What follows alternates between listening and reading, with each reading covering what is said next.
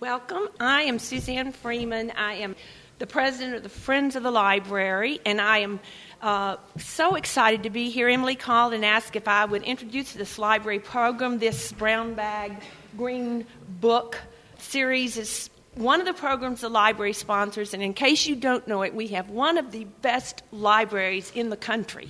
And And I'd also like to say that they're operating on a very slim budget, so they are to be commended for all that they're doing for us, for the small uh, amount that they're doing it for. And we, as friends, uh, have literature. We would love for you to join us in partnering with the library to be advocates for them in all of these areas. We are also able to make a bigger impression as an advocate if we have more members. So, we're hoping that you will uh, enjoy this program, which is an offset of the library. And uh, I'm supposed to uh, also mention that it's co sponsored by the city of Knoxville, not just the library. I believe Paul Burney is going to introduce our speaker, and this is a wonderful program, so I hope you all will enjoy. Thank you. My name is Paul Burney. I don't know how many of y'all had the chance to, to read this book, but it, it was a little bit daunting. Um, when I got into work today, I was talking to a coworker, and I, and I looked over at him and I said, You know, sometimes I, I really don't want to know what's going on in the world. You know, I just get ticked off and I feel helpless. And then I, I feel like I really can't do anything about it anyway. And, and I guess that's, that's kind of what's so inspiring about these two women and, and about the people that were featured in this book. You know, they, they were all individuals, and, and they saw the world, or at least their part of the world, that, uh, that there needed to be something done. One of the stories from this book that really touched me most there was a, a woman named Judy Bonds who told a delegation to the United Nations. She said, Most Americans think that their electricity comes from the electricity fairy. That's not what they think. You ask them where it comes from. Well, from the light switch. Excuse me, but I know where it comes from because my blood, sweat, and tears pay for it. Every time you flip on that light switch, you're blowing up my mountains and you're poisoning my babies. When you come to Appalachia, you're no longer in the United States of America. No, sir. You're in the United States of Appalachia, and King Coal rules with an iron fist. I'm, I'm here to introduce Pat Hudson, who is Leaf's executive director and who is also in charge of outreach to churches. And I'm also here to, to introduce Dawn Kopic. Um, she is Leaf's legislative director. Uh, Dawn helped draft the proposed state legislation, and she serves as Leaf's point person on legislative matters. Dawn and Pat are both volunteers, and they um, they both they spend time uh, volunteering, doing stuff for Leaf and as lobbyists, and frequently travel to Nashville. In their other lives, um, Pat is a writer and uh, Dawn is an attorney. And as if that weren't enough, they, they also have two children each. The Lindquist Environmental Appalachian Fellowship was established by members of the Church of the Savior. It is a memorial to Kathy Lindquist and her deep religious faith and her dedication to environmental stewardship. Concerns for God's creation is not a matter of being liberal or conservative, it's not a Republican nor a Democratic issue. Leaf believes that people of faith can look beyond such distinctions and do the Lord's work together. Leaf's mission is to bring the issue of mountaintop removal to the attention of East Tennesseans and encourage them toward action welcome both Dawn Kopic and Pat Hudson. Thank you.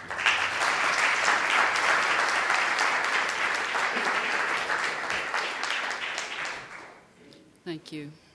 I wanted to start with a quote from, from Something's Rising.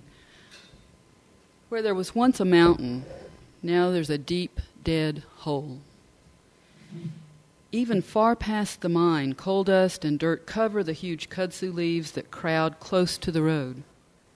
The kudzu has crept onto the houses and trailers, too, as if this place is being devoured by two non natives a plant from Japan and corporations from a place that locals call off, a land whose inhabitants don't have to see the damage they're doing.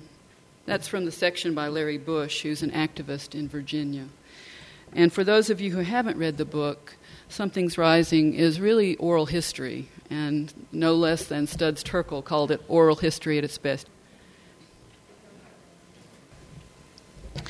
There are a number of, of themes in Something's Rising uh, about these 12 different activists and the groups that they represent. The states that are represented are Tennessee, Kentucky, West Virginia, and, and Tennessee. And the whole concept of the book is that the people who are being most affected by this particular industry have the least power to affect their future as things stand. And there's some real basic reasons for that. If you read the book, you can see several themes running through it. And one is um, it's not, not stated real explicitly, but over and over, the implication is that Appalachia has become a sacrifice zone for other parts of the country for cheap electricity. And Denise Giardina, who's one of the activists mentioned, uh, very explicitly calls Appalachia a third world country. And when you think about what's happening here, I think that's really true.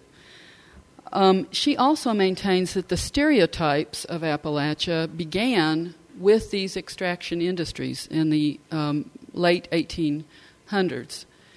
The, the reason there is, and this is a quote from her e- it's easier to inflict injustice on someone who isn't your equal. So, by making the people of Appalachia and the region seem less than expendable, it, it empowers industry to do what it wants to. Another theme is that the immense wealth of both timber and coal that are in this region are not controlled by people in the region and haven't been for a very long time. And as a result, because they are largely owned by out of state corporate interests, the wealth is transferred outside of the region. And that also makes it very difficult for the people of the region to overcome some of the basic problems that all of us know the region faces. Um, despite extensive land and mineral holdings, these uh, interests, these industries pay a pittance in taxes, leaving the region deprived of basic municipal services and with underfunded schools. And the cycle continues. But it's not that the people of Appalachia are dumber or are hillbillies or are any of those stereotypes that help industry explain away what's happening here. Um, Silas and Jason would be the first to say that's, that's something they very clearly want to get out, that word out in the community. Um, the Appalachian Regional Commission did a study of, of 80 counties in the six states that are considered Appalachian. And of the 13 million acres surveyed, 75% of the surface acres were absentee owned. 75%. The link between um, land control and longstanding problems and insufficient tax revenues are totally evident when you look at figures like that. This region, in essence, is paying the price for other regions' prosperity. And what the people in Something's Rising are saying is that needs to stop. And, and the way that that's going to stop is awareness. And that's what LEAF has been attempting to do on a lot of levels. Um, before I introduce Dawn, I wanted to read very quickly a part of an editorial that was in the Knoxville News Sentinel just um, a little over a week ago. The battle for the future of Appalachia is not merely between environmentalists on the one hand and coal mining industry on the other. It is a struggle that engulfs all in this region. We join that battle knowingly or unknowingly when we turn on a light switch, turn up the heat or air conditioning, plug in our computers, or use a myriad of other appliances.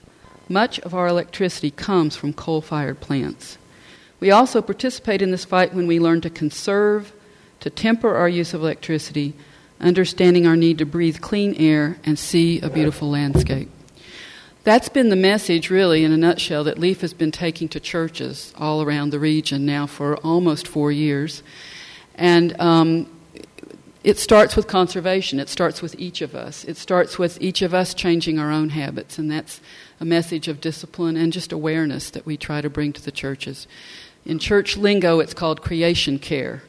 And, and we provide free books and DVDs to help that happen. That has always been our basic, our basic core mission. In addition to that, we have now uh, overlaid that with a legislative mission, and that is uh, Dawn Kopic, our legislative director's area. So I'm going to turn the program over to her to talk about that.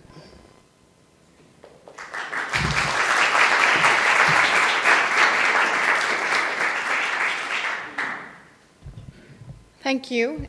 We decided today that we could talk with you with three points, kind of to keep things organized.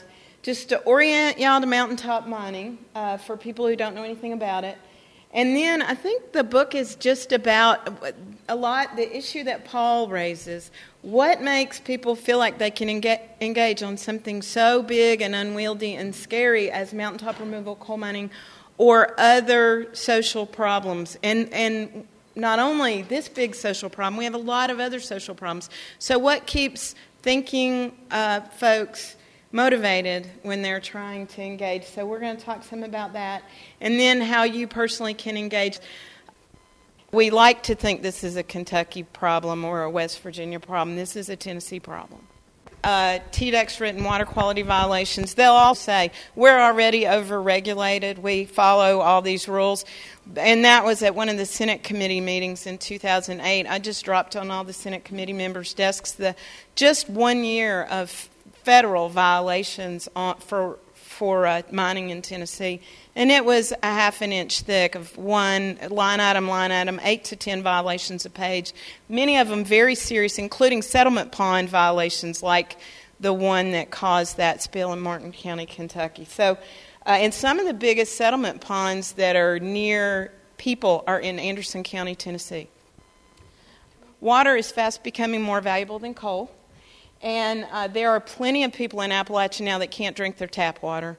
There are uh, women who complain that their house smells like sulfur, so people think they're a bad housekeeper just from turning on the tap. People who can afford to buy the water to drink, or maybe barely afford, but are bathing their babies in water that's got arsenic in it and obviously can't afford to buy bath water. That's happening all over Appalachia now. That's a serious concern. You saw the flooding. Flooding is displacing communities. One of the ways LEAF engages on the uh, church issue is we've worked uh, with some with Christians for the Mountains and given away their video, which is wonderful. It's called Mountain Mourning, and they're a very small group of largely evangelical and pro, uh, Pentecostal Christians, and their churches are in West Virginia all along these uh, bodies of water, streams, and rivers because they baptize and their churches are getting flooded out and their communities are getting flooded out. And finally they, they said enough is enough. And they're just a very effective organization in west virginia. The other thing you know we're as christians we're not going to say that the earth is more important than the people on it. And people have needs and we're clearly directed to love our neighbors. So we're often asked well what about the mining jobs? And it's really interesting to see uh, from the 1950s, which is the beginning of this chart, to 2002, and the trend continues. The red line is the employment of, of miners in America. So you can see from 1950, um, the number of miners has decreased significantly. The amount of coal mined is the blue line, it's remained pretty stable the reason for the decrease, each one of those big drops in the number of miners employed corresponds directly with increased mechanization in the mining industry. And the last big drop beginning at 1980 is mountaintop removal coal mining. So when they say if we stop mountaintop removal coal mining and we have to mine in ways that are more strategic and careful, uh, it will cost jobs. It will cost the dynamite man his job. But the other miners, they will need more people as a whole and it will employ more people. The reason mountaintop removal coal mining is cheap is because the labor costs are low. That's the primary reason. And so to take an industry that's based on minimizing their labor costs and say we should continue to exist because we produce jobs is really disingenuous. Excuse me. And in Tennessee, there are 300 and one year it was 27, the next year I think 47 mining jobs in Tennessee. Uh, surface coal mining jobs in Tennessee, 300, uh, less than 350. The other argument we get a lot is well, what about coal use? If you ban mountaintop removal coal mining in Tennessee, we'll flip on the lights and nothing will happen. Well, as Paul said, nationally, less than 5% of our coal is mountaintop mined. In Tennessee, our total coal production is 0.2% of the nation's coal. 0.2, not 2%. We fall behind the huge coal states of Arizona, Maryland, Louisiana, and Mississippi. All right. Now, we also have bigger tourism industries than most of those states. And in East Tennessee, our tourism industry is dependent on mountains. So, how smart is it to blow up mountains for three, less than 350 mining jobs? The employers are almost exclusively out of state owned. Uh, and, and undermine tourism. It just doesn't make good sense. It's not good business sense. It's not good stewardship. Every county in the coal producing region employs more people in tourism. Tennessee tourism is the second largest industry after agriculture. Last year they reported that they employ 177,000 people versus 350 people. You know, you just kind of have to think about that.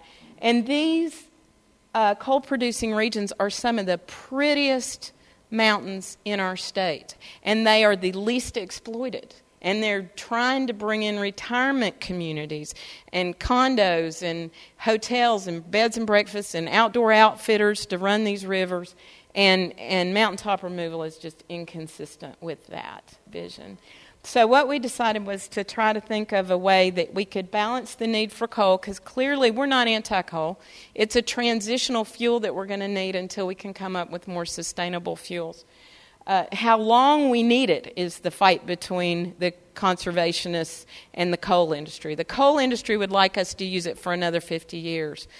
If we really pushed it, we could probably quit using it in 15 years, you know, or what, that's what we're arguing over. Um, but the need for mountains and clean water.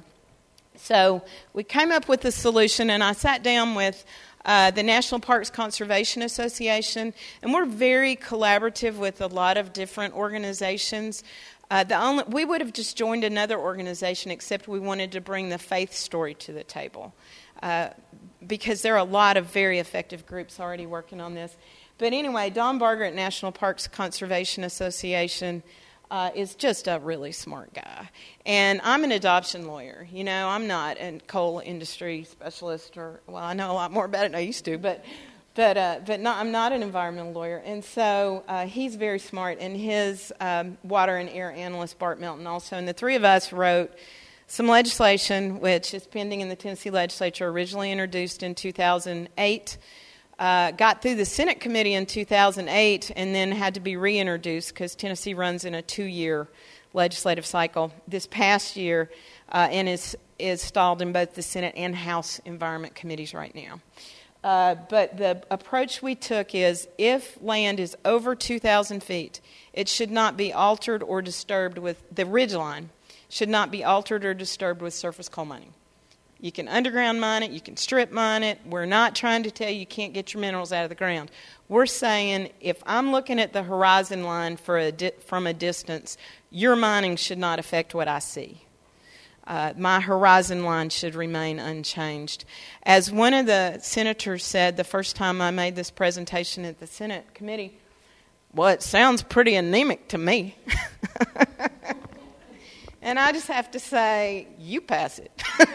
which which is what I said, um, actually. And God bless him, he sponsored it the next year. Um, so here we are. Here's here's some of the technical language. Surface coal mining operations that alter or disturb a ridgeline above 2,000 feet elevation above sea level will not be prohibited. We had to add that it doesn't prohibit other kinds of coal mining at other elevations or even at that elevation, because of course they said that we wanted to obliterate coal mining totally and forever. And this is where the coal is in Tennessee. A lot of people don't know, and for those of you on a audio cast, it's on the Leaf website, tnleaf.org.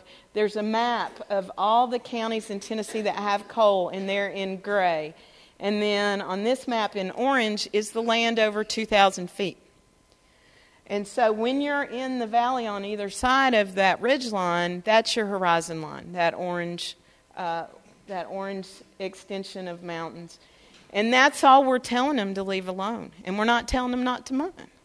So we think, as a policy matter, and what legislative bodies are supposed to do is foster good policy, that this type, the, these areas should be safeguarded for spiritual reasons, for business reasons, for employment reasons, because they're the, they're the family jewels here in Tennessee, and that we don't need to throw them away. So that's, um, that's what we did. And the, we've promised to address what makes people do things that are this crazy in their spare time. and so I'm going to turn over to Pat and let her talk a minute about what leads her to this issue and activists in general, and then I'll talk briefly about that for myself.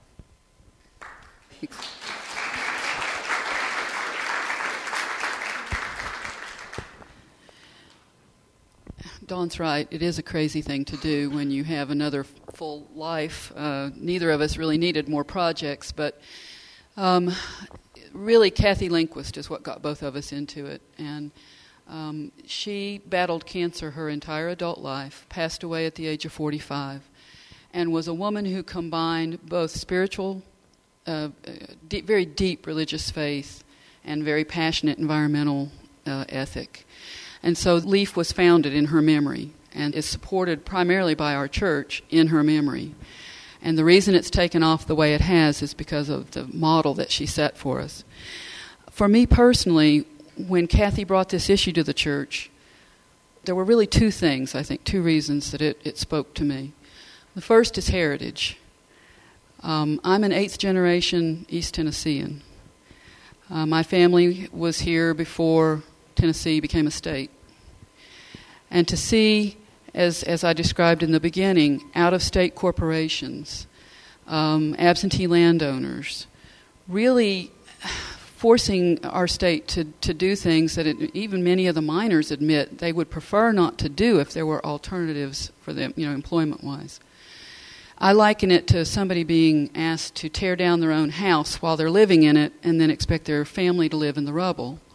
It's not something anyone would choose um, if they had alternatives. And that leads me into the second reason why I think this issue is a religious issue and that, that's faith and what we're called to. And Dawn and I are both Christian, and so we have to operate out of that mode. But most religious faiths would say something very similar, which is you should treat your neighbor as yourself. To ask someone to live in the midst of the devastation you've seen simply so I can power my iPod or my computer or you know any of the appliances we kind of take for granted to me is not a Christian attitude. It's not what we're called to be or to do. And, and so, by taking this issue and putting the faith issue over it, we're trying to point out that, that Christianity, for many, many millennia really, had a, an environmental stewardship ethic to it. And we've really only lost that in that faith in the last 150 years or so. Um, we're going to have some quotes up here at some point that are from Martin Luther or from Calvin. I mean, when you see a quote, I'll read it real quick for those on the podcast. God writes the gospel not in the Bible alone, but also on trees and in the flowers and clouds and stars. You don't have to look far in Christian doctrine and in Scripture to see that stewardship is something that's mandated by the faith. And so, in many respects, what Leaf is trying to do is to remind people of, of their Christian roots, remind people of something that we knew until fairly recently.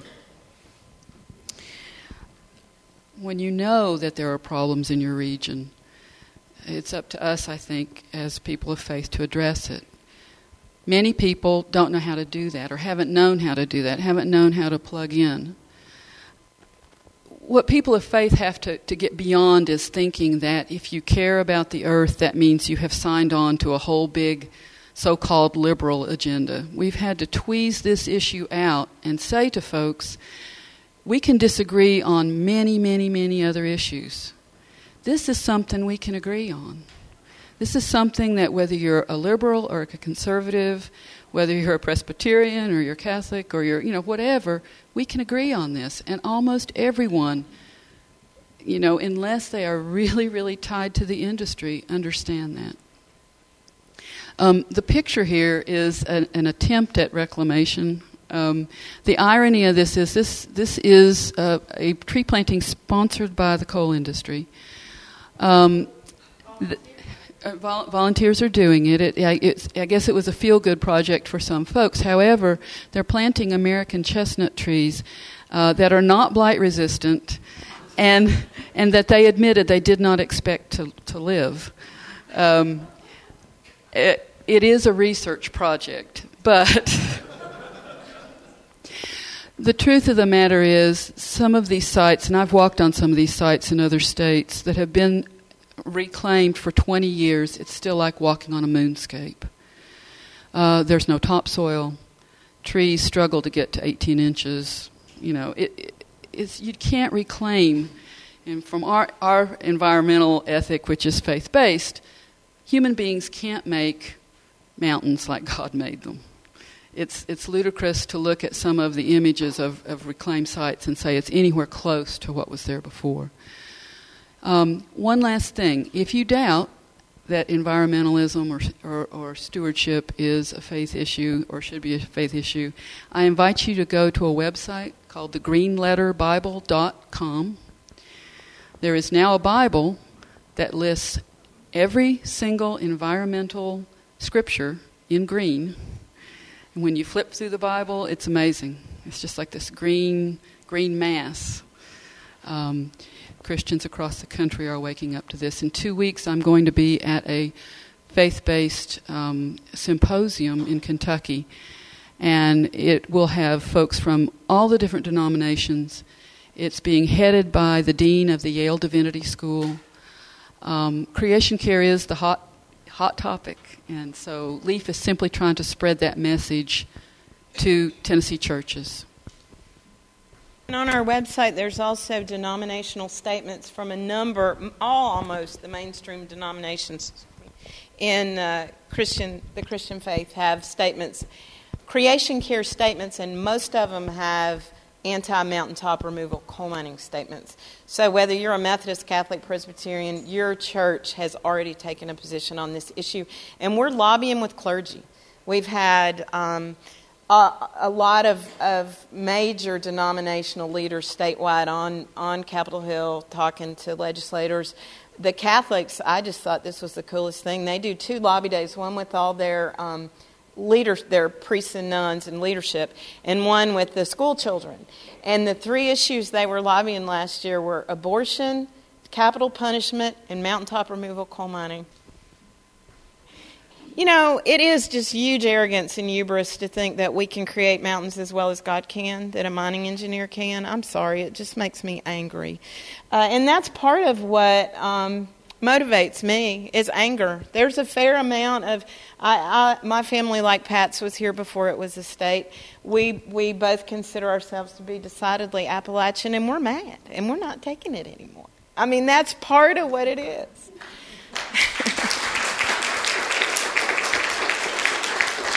Well, thank you. And we're also dealing with some pretty intriguing challenges. I think both of us love a challenge, and uh, and we we're re- we were ready for one. And so what we're doing now is we're trying to figure out how do we invite our brothers and sisters in the Christian community to this political process. And I'll tell you, Legislative Plaza ain't no Sunday school.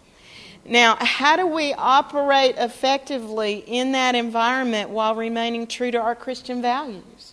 Lobbying, you know, the idea, I, I think sometimes people said, now, wait a minute, Dawn, you're a lawyer and a registered lobbyist. And I said, well, you know, Jesus hung out with tax collectors and, and all kinds of riffraff.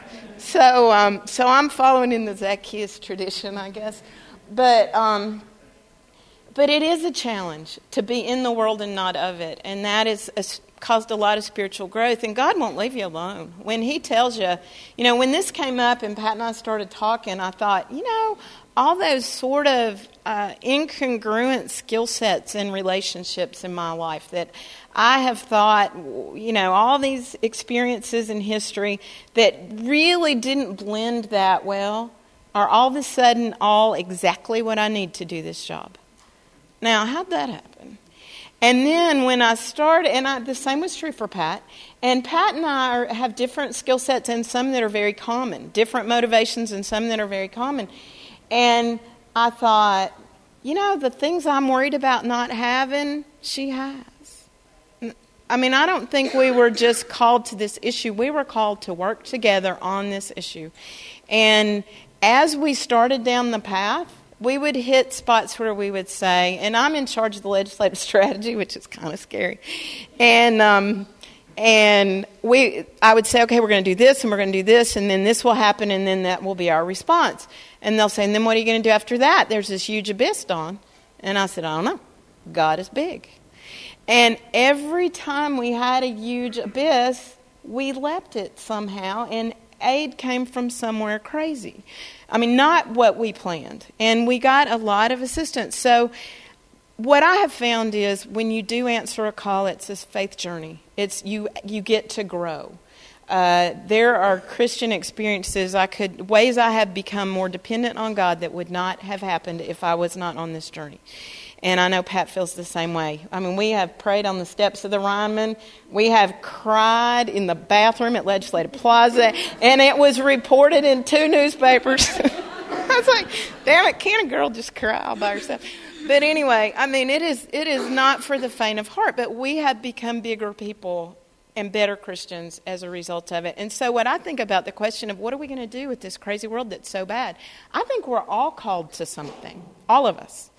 And what I think is, I'm called to child welfare issues and mountaintop removal. And I'm called to do what's in front of me. And I've got skill sets to do that. And if I do that, and you all do what you're called to do, the kingdom will come. And the kingdom is the lion laying down with the lamb. It is everybody having clean water and, and food to eat and a meaningful work. And so that, to me, is what motivates an activist, is to have, you know, God God's got our back, but just stepping forward, knowing that all I can do is take care of the piece that's in front of me. So, what pieces are in front of you? I don't know, but I'm going to tell you how to get involved. You can go to tnleaf.org and subscribe. When we're active in the legislature, I do a, a, kind of a blog every Thursday that tells you what's going on and when the votes are and who to call. If you subscribe, we will we will send those to you whenever they come out. In our next action alert, I think, is going to be an announcement of how the gubernatorial candidates feel about our bill, and that will be worth reading. So there's a reason to subscribe. Then we need to encourage positive behavior. We have gotten a bunch of good press. Every major newspaper in the state this summer, except the Commercial Appeal, has editorialized against mountaintop removal mining. Okay? Uh, Charlie Daniel at Tennessean has written a pile of cartoons. Some of them are back on the back table. He is just a dear and has let us use those. Uh, the Metro Pulse did a cover article on us that was, or on, well, on us, really. Well, we were featured on mountaintop removal, but we, they had a big picture of us at church, and apparently it blows people's mind that church ladies do these things. But um, anyway, there's also been huge progress on the federal level. What we've got to do is affirm positive progress. So when the Sentinel is running good articles, write a letter to the editor and, and thank them some journalists in this area are doing a great job with this issue. Call them up and tell them you appreciate it because that's a lonely job. They don't get much feedback. The EPA, that Lisa Jackson, I'm going to hug her neck. She just keeps pulling mining permits. And, uh, and so, so you go, girl. Uh, Senator Lamar uh, Alexander has introduced the Appalachian Restoration Act. That would ban valley fills. We don't use a lot of valley fills in Tennessee, but we use some. The coal industry would be shut down pretty much in Kentucky and West Virginia on mountaintop type mining if that bill passes, or so they say, and so I hope. But um, so Senator Alexander's bill is sitting in committee. So we need to affirm thank you, Senator, for proposing that. Who are your votes? How are you going to get it out of committee? How can I help you do that? You know, we need to keep these guys engaged. Now, this is what I need the most help with. The lieutenant governor, the speaker of the House, these are the men that control what gets through that legislature. I can tell you right now, if Ron Ramsey decided this was his in his top five priority package to get through this next session, it would pass. It would pass if Pat and I never drove to Nashville. Now, he's from Upper East Tennessee.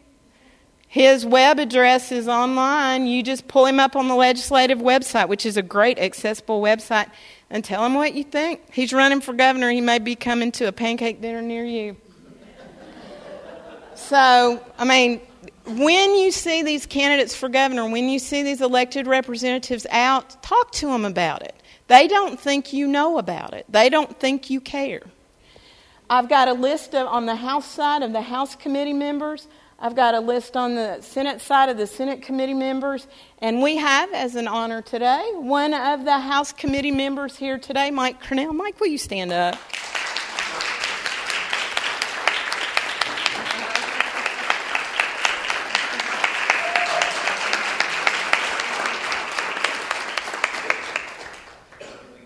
I keep I keep my tennis shoes in Mike's office.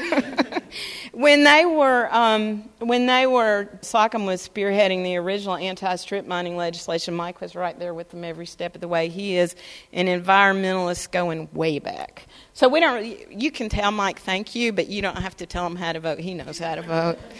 Um, but a lot of these other people do need to know how to vote, and a disproportionate number of these committee members are from East Tennessee. We should be able to prevail on this issue, but so far we haven't. Quit laughing, Betty. that well, in the Senate it's called the Environment Committee, and in the House it's called the Environment and Conservation Committee. I think that's right. Betty, I'm being recorded. this is going to be a podcast. All right, the other thing you can do is tell other people. And we find email. Lots of people join our action alerts because people send an action alert to them and ask them to join. So if you want to send that to your whole email list, yes. Um, and and just talk to your friends. There are events all the time. There are a lot of great environmental groups. SOCM has a flyer in the back. They were the original pioneers of coal mining legislation in Tennessee or anti coal mining legislation. And they're airing a video on November 2nd on the subject. If you see events in your community, invite friends so that we educate more people and go and support these groups. I'll tell you what else join some of these groups. LEAF is not a membership group. You can't join LEAF. We'll talk later about what you could do with that membership dues you would pay to LEAF. But, um, but you can join World Wildlife, the Nature Conservancy, Sierra, uh, the Parks and Greenways, SOCM, uh, the, the Clean Water Network's not membership either, right? You are membership. Okay, we've got Clean Water Networks here. All right. Yay. and they work hard. They work hard. So there are a lot of excellent groups. I know I've left some out. The uh, uh, NRDC Nat, yeah, National Parks Conservation, different groups are good at different things. Some of them have great grassroots, some of them have great lawyers, some of them have great PR, some of them are good at, at fundraising, and, and God bless them, they're all sweet to us. They, all those groups have been uh, good partners to us, but our partners are not primarily in the environmental community we are working with the hunting and fishing guys. Our biggest partner that's just been outspoken and did a guest editorial in the Tennessean is the hospitality industry. Uh, the Tennessee Conservatives Union is on this. We've got a much more diverse group than what you would think. Because the Conservatives Union said Teddy Roosevelt stopped clear cutting. If something is absolutely devastating, that's not conservation. And, you know, mountains don't grow back. So you can donate money. We'll take money. All those other groups will take money. Our website explains how to give us money, but our educational funds are tax deductible. What we use to buy books for churches, what we use for patronized hotel bills in Nashville is not. But let me tell you what you can get for a mere $150. We can spend a night in Nashville. We, we pay for our own food. Capitol Hill hotels are expensive, and our own gas, but we can spend the night in Nashville for $150 and drive the coal industry crazy for two full business days. We don't bill for our time, but we can't. We paid our hotel bills the first year largely by ourselves. Last year we were just tapped out and couldn't do it anymore. So, I mean, you think, well, where's that money going to go? We're going to give it to the Hilton Company, and we're going to stay down in Nashville and make sure that, that they don't get by with very much for two full business days. So, if you want to give us money, we'll take it. Uh, you can volunteer. You can volunteer with us, or, you know, not everybody has a faith based approach to this, and we understand.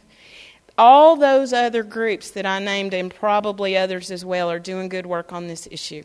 Or maybe you're not called to this. You know, maybe you're called to health care or child welfare or something else. God needs, or the world needs your passion. People that are set on fire. What you feel passionate about, please engage in that. And for those of you who are inclined to pray, I'm telling you, we've leaped many an abyss with just a, what we know is a whole lot of people praying real hard. So please do that. We really think it changes hearts, and that's what we need in Nashville is some changes of heart. So I think that's everything. I hope y'all know what the problem is, what activates us, and where to engage yourselves. And I want to say one more thing. When we are talking about staying informed, you all get a gold star today because you came out at lunchtime and wanted to learn this stuff. So that's that's huge. You're already engaged in your community. So I don't want you leaving feeling guilty that you're not doing more. If this is all you can do, you've done something big just by being here today. So thank you very much.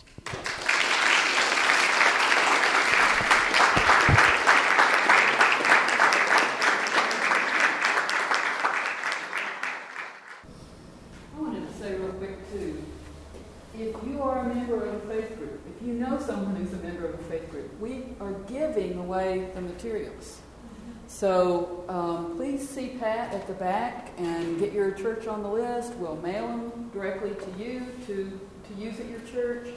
It really only takes five or six pretty impassioned people in a church to bring an issue to, to the attention of a large number of folks.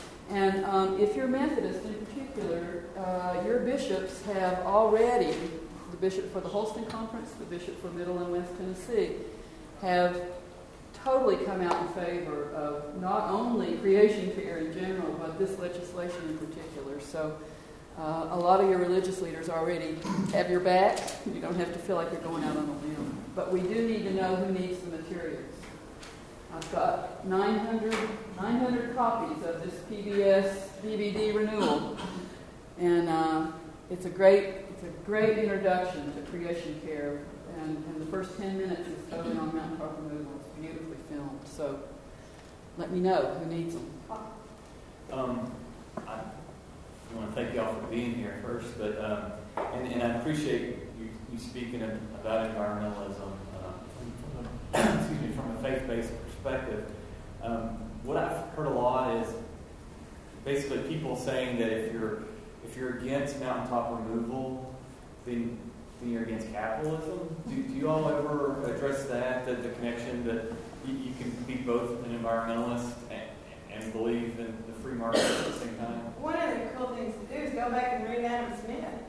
You know, capitalism was never supposed to be total unbridled greed. The community interest was supposed to be part of it. It was supposed to be moderated by democracy and by larger policy issues. So, are we for unbridled greed mining by any method that's geologically and engineering possible? No. Are we for people against people making money? Absolutely not. We understand money is stored human energy and is neither negative nor positive. It's how we use it that makes it good or bad. And so, if people want to make money in ways that uh, in ways that are legal and responsible and support the community, we think that's great. More power to you. The thing we keep hearing is about property rights. Oh, That's yeah. always the always but, but this particular form of extraction is so destructive. There's just no way to keep it contained to one person's property. It just doesn't happen.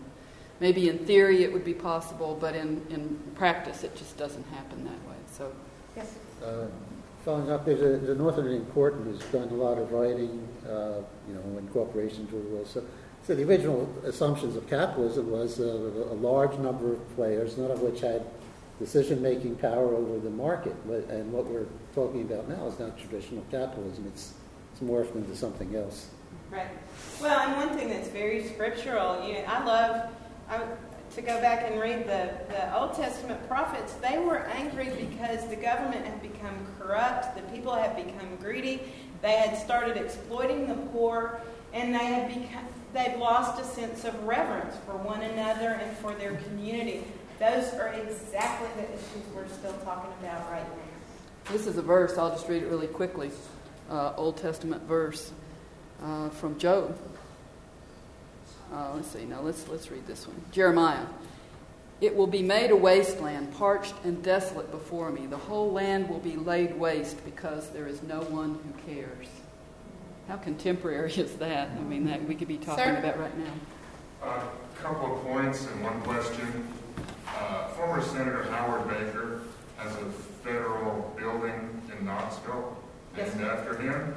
Uh, University of Tennessee has a brand new state-sponsored building named after him. He lives in the mining area of East Tennessee. To your knowledge, has Senator, Senator Baker ever made a public statement about this issue? I don't have a public statement from Senator Baker. I went to a bar association meeting back in May, I guess, where he spoke. He's very eloquent, and there's something about being retired, I think, that gives people a little bit more freedom to speak. But one of the other people on the panel mentioned clean coal, and he just cackled kind of and said he didn't think there was any such thing. So it would be wrong to say that he's not paying attention and that he doesn't understand the issue. Has he had a leadership role on stopping mountaintop removal? No. Yes. Just to address uh, Howard Baker, his family was very involved in coal mining. Uh, the Brimstone Coal Company did a lot of mining on the plateau, and that's Howard Baker's family's coal company, so that may be why he hasn't come right out against it. Right, and chuckle might be better than cackle. Since since I'm on. Well, he Yes. was, Howard Baker was also one of the co-sponsors of the Clean Air Act of 72, so I can't imagine that he would be oppo- opposed to regulations on this. I mean, you know, the EPA was founded under um, Nixon's administration, so. Well, as I said, we just work on the state level, and as far as the state legislation is concerned, we haven't felt his influence one way or another. Yes, Renee. What do you think the chances are for passage of the bill in this, in the second half of this session? It'll depend on the leadership in the Senate. I think it's possible. And a lot of public, public pressure. Yes, a lot of public A public lot of pressure. public pressure. We're, we are, we are not going to tell you that we think it's going to pass this year. We're going to say it, it is introduced. We hope it moves forward. God is big. It will be him and not us if it passes. Where's the governor? The governor, if we can get it to the Senate, is going to be on it. Have we heard that before? Oh, I don't know. I think the governor does not like mountaintop mining. I think he has said that before. He said that publicly before. And he has never done anything to thwart our efforts. Uh, well, The governor is going to cut. the governor does not like mountaintop mining, and he would be pleased if we can get it to the Senate. Is it going to help? What's the number of the bill? I can flip back to that that um, slide for you. Yeah, I'm going to flip that something else.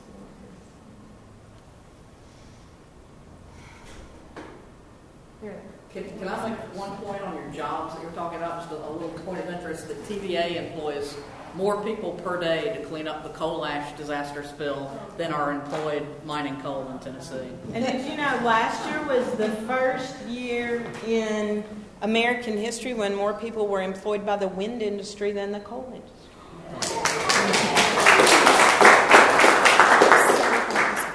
Uh, and the bill numbers are H Bill 899 and Senate Bill 1406. And there are also, we have two sets of, of bills. It's a long story, but those are the ones that they'll recognize first. Any other questions? Sign up for the email list, please, and thank y'all for being here.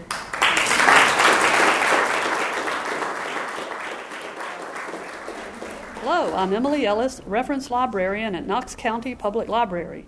To hear podcasts of other programs, visit www.knoxlib.org, that's K-N-O-X-L-I-B dot O-R-G, and follow the link to the Brown Bag Green Book webpage.